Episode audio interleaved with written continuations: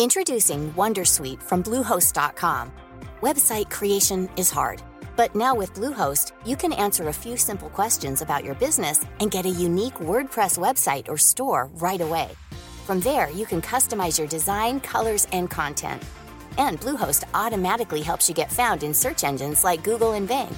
From step-by-step guidance to suggested plugins, Bluehost makes WordPress wonderful for everyone. Go to bluehost.com/wondersuite. Paris Hilton, Alizé, Justin Bieber, Samina Seri, Geneviève de Fontenay. Oui, ok, vous les connaissez, mais est-ce que vous les connaissez vraiment Vraiment? Bien souvent, on croit savoir deux, trois trucs sur ces personnes, mais en fait, leurs histoires sont bien plus complexes qu'on veut bien nous faire croire.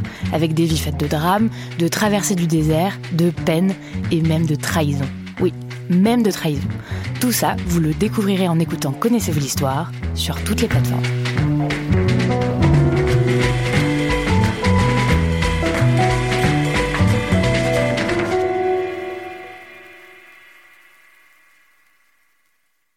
Salut, c'est Thomas Rozek. Ces derniers mois, les amateurs nombreux de séries télé se sont en grande partie délectés des aventures excessivement cruelles d'une famille très particulière, les Roy, les héros, si j'ose dire, d'une série à succès produite par la chaîne américaine HBO, Succession. Deux saisons durant, la troisième est prévue pour l'an prochain, on y suit de l'intérieur les tracas et les travers de cette puissante dynastie à la tête d'un empire financier, médiatique en partie. Une famille fictionnelle, bien sûr, mais dont bien des traits et des caractéristiques sont inspirés de vraies lignées, où l'on trouve aussi bien les Trump que les Redstone, les Maxwell ou encore les Murdoch. C'est d'ailleurs en se basant sur un script de film avorté consacré aux Murdoch et à leur patriarche, Rupert Murdoch, que Jesse Armstrong, le créateur de la série, s'est lancé dans l'écriture de ce qui allait devenir Succession. Il faut dire que la vie et l'œuvre de la famille Murdoch a de quoi faire rêver plus d'un scénariste, notamment un épisode très particulier, le scandale de News of the World, une catastrophe médiatico-politico-financière ahurissante dont on a eu envie de vous raconter l'histoire avec notre épisode du jour. Bienvenue dans Programme B. It is perfectly clear that the News of the World, as owned and managed by Rupert Murdoch, was a criminal organization. Le 10 juillet 2011, dans les kiosques britanniques, paraît un numéro collector, la toute dernière édition de News of the World, un tabloïd légendaire pour la presse du Royaume-Uni, l'un des plus anciens aussi, 168 années d'existence qui se referme avec une une barrée de ces quelques mots Thank you and goodbye. Merci et au revoir. À l'intérieur, le journal revient sur les grands scandales qui ont fait son histoire et son succès, se gargarisant de ses coups de maître, la révélation de l'enfant caché du tennisman Boris Becker, les affaires extra-conjugales de bon nombre de stars et de people, sa grande croisade contre les pédophiles dont il n'hésitait pas à publier les noms et les adresses. Pour ce qui est des raisons de son arrêt brutal, il faut chercher attentivement pour trouver discrètement quelques lignes expliquant que certes, le tabloïd est sans doute allé trop loin, qu'il a commis des erreurs qui ont fini par lui être fatales, qu'il s'est, je cite, perdu de douze euphémismes qui cachent une réalité bien plus sordide qui a fait vaciller un empire, celui de Rupert Murdoch.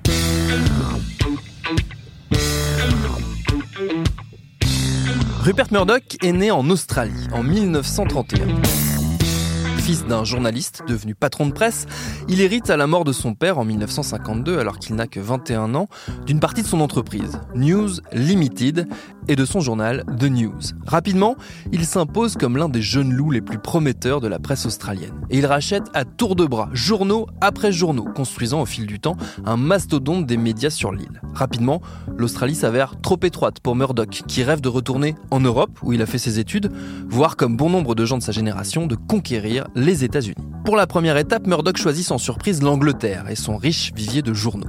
Il rachète d'abord en 1968 News of the World, qui à l'époque est un vénérable tabloïd, populiste, légèrement sulfureux, mais en perte de vitesse. Puis il s'offre le Sun et bien d'autres titres comme le Times et le Sunday Times. Ensuite, comme prévu, direction l'Amérique, avec la même soif d'acquisition où se mélangent des titres locaux comme le San Antonio Express News, le premier sur sa liste, acheté en 73, et des journaux à scandale comme le New York Post qu'il rachète en 76. C'est d'ailleurs avec ces derniers qu'il impose son style. Sous son contrôle, ces journaux se doivent majoritairement d'être tapageurs, racoleurs, basés essentiellement sur des ragots et du sport. On le décrit d'ailleurs souvent comme le père des tabloïds modernes. Toutes ces activités, Murdoch les regroupe via de savants assemblages de holdings au sein de son empire, News Corp. Let's see what's happening in the Star this week. First, Glenn and Sarah Campbell talk about his unreleased record, Sarah's Song, and the Star prints all its lyrics for you. Then the latest on Kojak, King Kong's girlfriend, Clark Gable's son, and Rosalind Carter's second-hand inaugural gown. Dans les années 80, Murdoch prend, comme beaucoup de grands industriels partout dans le monde, le virage de l'ouverture au secteur privé de la télévision, jusqu'ici un domaine réservé généralement aux États. Il le fait aussi bien au Royaume-Uni où il lance Sky Television, mais surtout aux États-Unis. D'ailleurs, pour obtenir le droit de détenir des chaînes de télévision là-bas, un privilège réservé aux détenteurs de la citoyenneté américaine, il renonce à ses racines australiennes et obtient sa naturalisation en 1985. Ça tombe bien, il s'apprête à lancer son propre réseau de chaînes de télé, Fox, baptisé d'après la 20th Century Fox, la société de production de films hollywoodienne qu'il vient d'acquérir. Fox démarre en 86. Dix ans plus tard, Murdoch lancera Fox News, qu'on connaît bien des deux côtés de l'Atlantique, notamment pour le rôle qu'on lui prête dans l'émergence des figures les plus conservatrices de la droite américaine, Donald Trump en tête. a series of protests in France. You say, say to yourself, what's going on there? I hear that Francois Macron, uh, he's Emmanuel. Got, uh, Emmanuel or Francois. It seems like every French person, I think their first name is Francois. That's a mental thing I got Uh, La politique, d'ailleurs, elle fait dès l'origine partie du périmètre d'influence de Murdoch, aux États-Unis donc, mais également dès ses débuts en Australie, où il noue de nombreux contacts aussi bien chez les conservateurs que chez les travaillistes, et en Angleterre où il fait exactement la même chose, au gré des changements de tendance politique. Très proche de Margaret Thatcher puis de John Major, des premiers ministres conservateurs, il va apporter via son empire médiatique son soutien au travailliste très centriste Tony Blair lorsqu'il sera au pouvoir, avant que ses faveurs ne se portent sur le prometteur leader de la droite anglaise, David Cameron, qui, on le verra, s'en trouvera un peu gêné lorsque le scandale toquera à sa porte. Certes, on pourrait objecter que le scandale, justement, il est quasiment constitutif de l'histoire de la famille Murdoch. Le scandale dont elle vit grâce à ses publications est celui qui entoure sa réputation par bien des aspects sulfureuses, avec, dès la fin des années 60, des histoires ahurissantes, dignes de mauvais polars. En décembre 69, par exemple, la famille est mêlée, bien malgré elle pour le coup, à une sale affaire. L'enlèvement puis le meurtre supposé de Muriel McKay. Supposé parce que son corps n'a jamais été retrouvé, même si ses kidnappeurs ont reconnu l'avoir assassiné. Muriel McKay n'est autre à l'époque que l'épouse du bras droit de Rupert Murdoch, Alec McKay. Elle est enlevée chez elle le 29 décembre 69 par deux malfrats qui sont alors persuadés d'avoir mis la main sur Anna Murdoch, la femme de Rupert. Une erreur qui serait due au fait que la famille McKay utilisait pendant les fêtes la voiture de fonction des Murdoch qui passaient leurs vacances en Australie. Muriel McKay ne sera jamais retrouvée. Ses ravisseurs, comprenant leur erreur et croyant leur chance d'une rançon juteuse s'envoler, la tuent, mais se font tout de même arrêter et condamner. C'est vous dire si la vie des Murdoch n'est pas exactement des plus banales. Mais le pire scandale, sans doute, qui parsème la longue et sinueuse histoire de la famille, c'est celui de News of the World. Il faudrait des heures et des heures pour éplucher les détails de cette affaire à tiroir de façon rigoureusement exhaustive. On va tenter tout de même d'en donner un aperçu le plus précis possible. Dès la fin des années 90, la police et la justice britannique s'intéressent aux pratiques de la presse à scandale. Elles se sont aperçues que certains journalistes, et notamment ceux des tabloïds de Murdoch, avaient recours à des individus plus ou moins louches, des détectives privés, parfois d'anciens policiers, pour confirmer voire collecter des informations. Très concrètement, ces détectives, ils fournissent, moyennant finance évidemment, leurs contacts dans la presse en infos sensibles, glanées notamment sur des bases de données confidentielles, celles de la police, mais aussi de certaines banques, de diverses administrations ou de compagnies de téléphone. Outre ces infos qui fleurent déjà bon la corruption, les autorités s'inquiètent de pratiques encore plus perturbantes, du piratage pur et simple d'ordinateurs, mais surtout de téléphones, de messageries mises quasiment sur écoute. Ils découvrent tout ça en enquêtant sur un détective en particulier, Jonathan Rees, suspecté d'avoir participé à l'assassinat d'un confrère. Il est arrêté, condamné en 2000 à 7 ans de prison et les enquêteurs s'arrêtent là. Les journalistes ne sont pas inquiétés. La police ferme très fortement les yeux sur leurs activités, se contentant en fait d'avoir mis Rhys au frais pour quelques temps. L'ex-détective ne fera d'ailleurs que 5 des 7 années de sa peine et recommencera dès sa sortie de prison en 2005 à bosser pour la presse et surtout pour News of the World.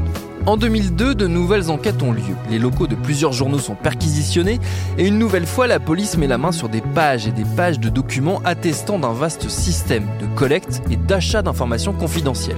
Et elle n'en fait presque rien. Quelques détectives et leurs collaborateurs sont inquiétés, certains sont condamnés, mais aucun journaliste et aucun titre de presse n'est mis en cause.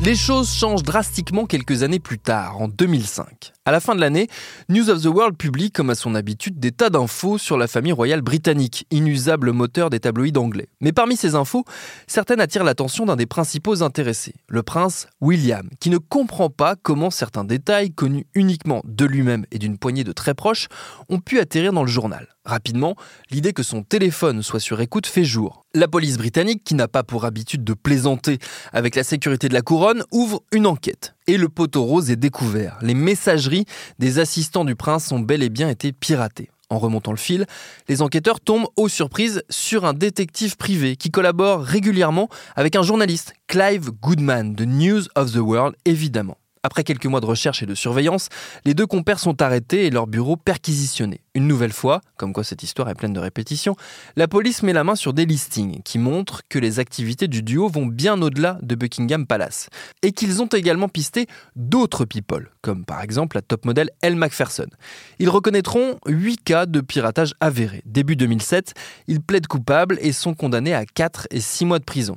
En parallèle, le patron de News of the World, Andy Coulson, démissionne. Il assure qu'il ne savait rien des pratiques de son journaliste. Il ne pointera pas longtemps au chômage puisqu'il rejoint immédiatement le Parti conservateur comme directeur de la communication pour travailler aux côtés du futur Premier ministre David Cameron. On en reparlera.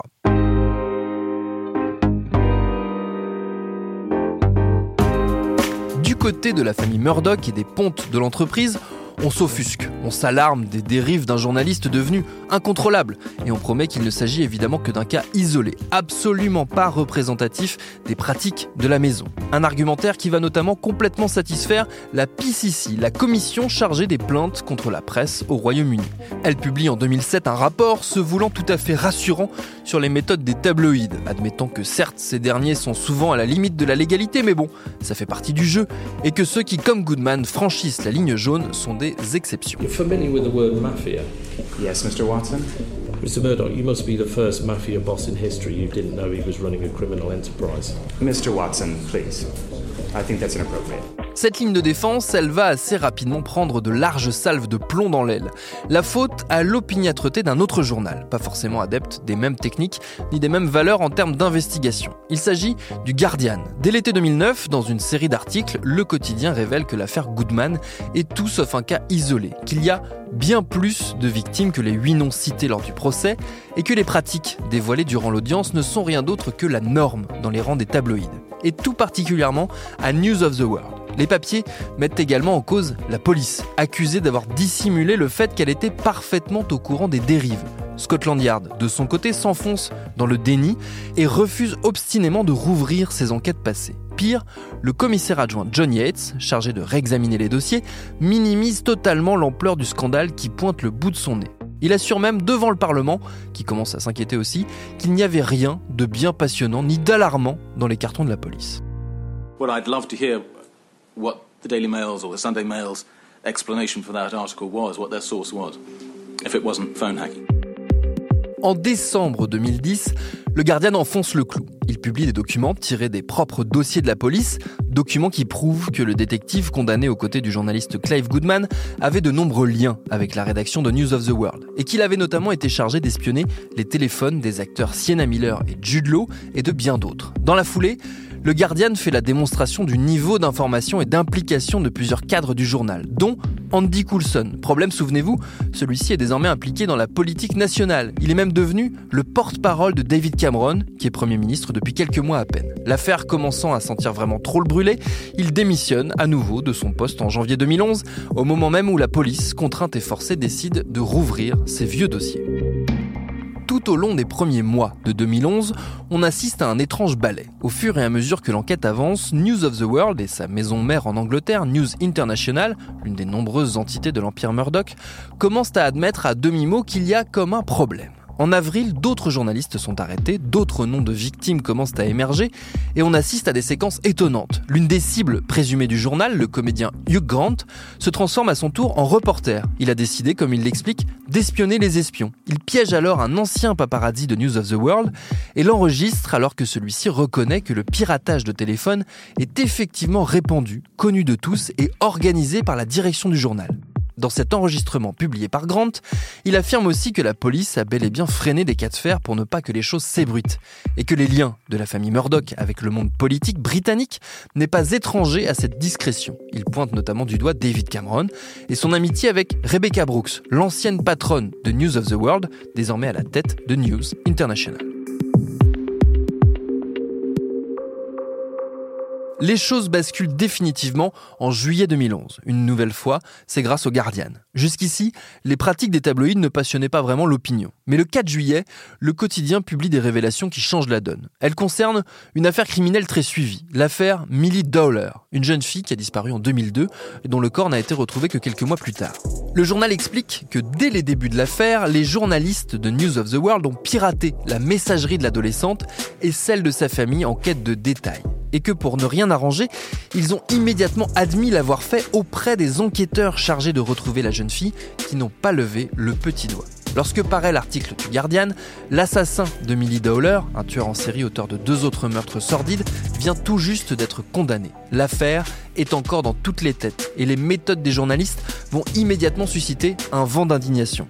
Un vent d'indignation d'autant plus fort que le 6 juillet, le quotidien en remet une couche en expliquant qu'outre les téléphones de la famille Dowler, les journalistes de News of the World ont aussi piraté ceux de proches de soldats britanniques tués en Irak et en Afghanistan et ceux de victimes des attentats de Londres six ans plus tôt en juillet 2005. C'en est définitivement trop pour News International qui décide de fermer son tabloïd avec lequel plus aucun annonceur de toute façon ne veut avoir affaire.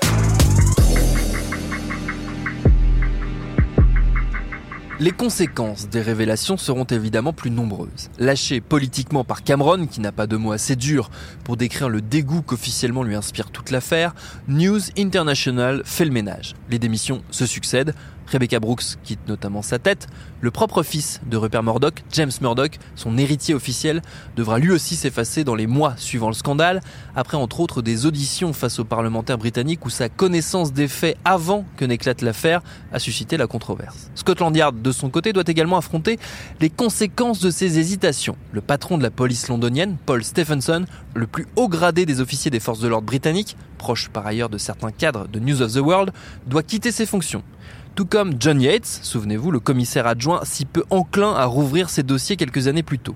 Les arrestations, elles aussi, se multiplient, notamment chez les anciens journalistes et patrons de News of the World, Andy Coulson, Clive Goodman, le journaliste déjà condamné pour l'affaire du prince William, Rebecca Brooks, encore elle, et bien d'autres, près d'une centaine de personnes qui se verront interrogées par la police. Une trentaine sera jugée, quelques-uns seront condamnés, parmi eux Andy Coulson, l'ancien porte-parole de David Cameron, qui écope de 18 mois de prison en juin 2014, il n'en fera que 5.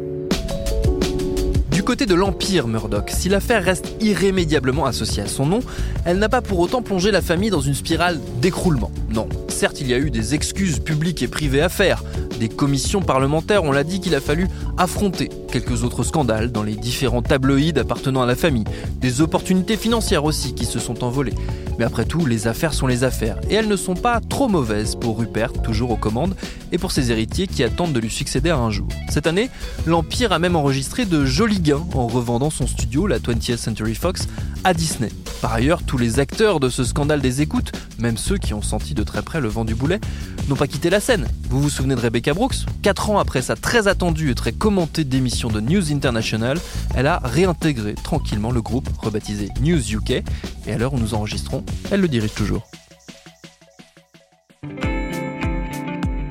Merci à Quentin Bresson d'avoir réalisé cet épisode, à Victor Dubin pour la prise de son et à Lauren Bess pour la préparation. Programme B, c'est un podcast de Binge Audio. Abonnez-vous sur votre appli ou votre plateforme préférée pour ne manquer aucun de nos épisodes, Facebook et Twitter pour nous parler. Et à demain pour un nouvel épisode.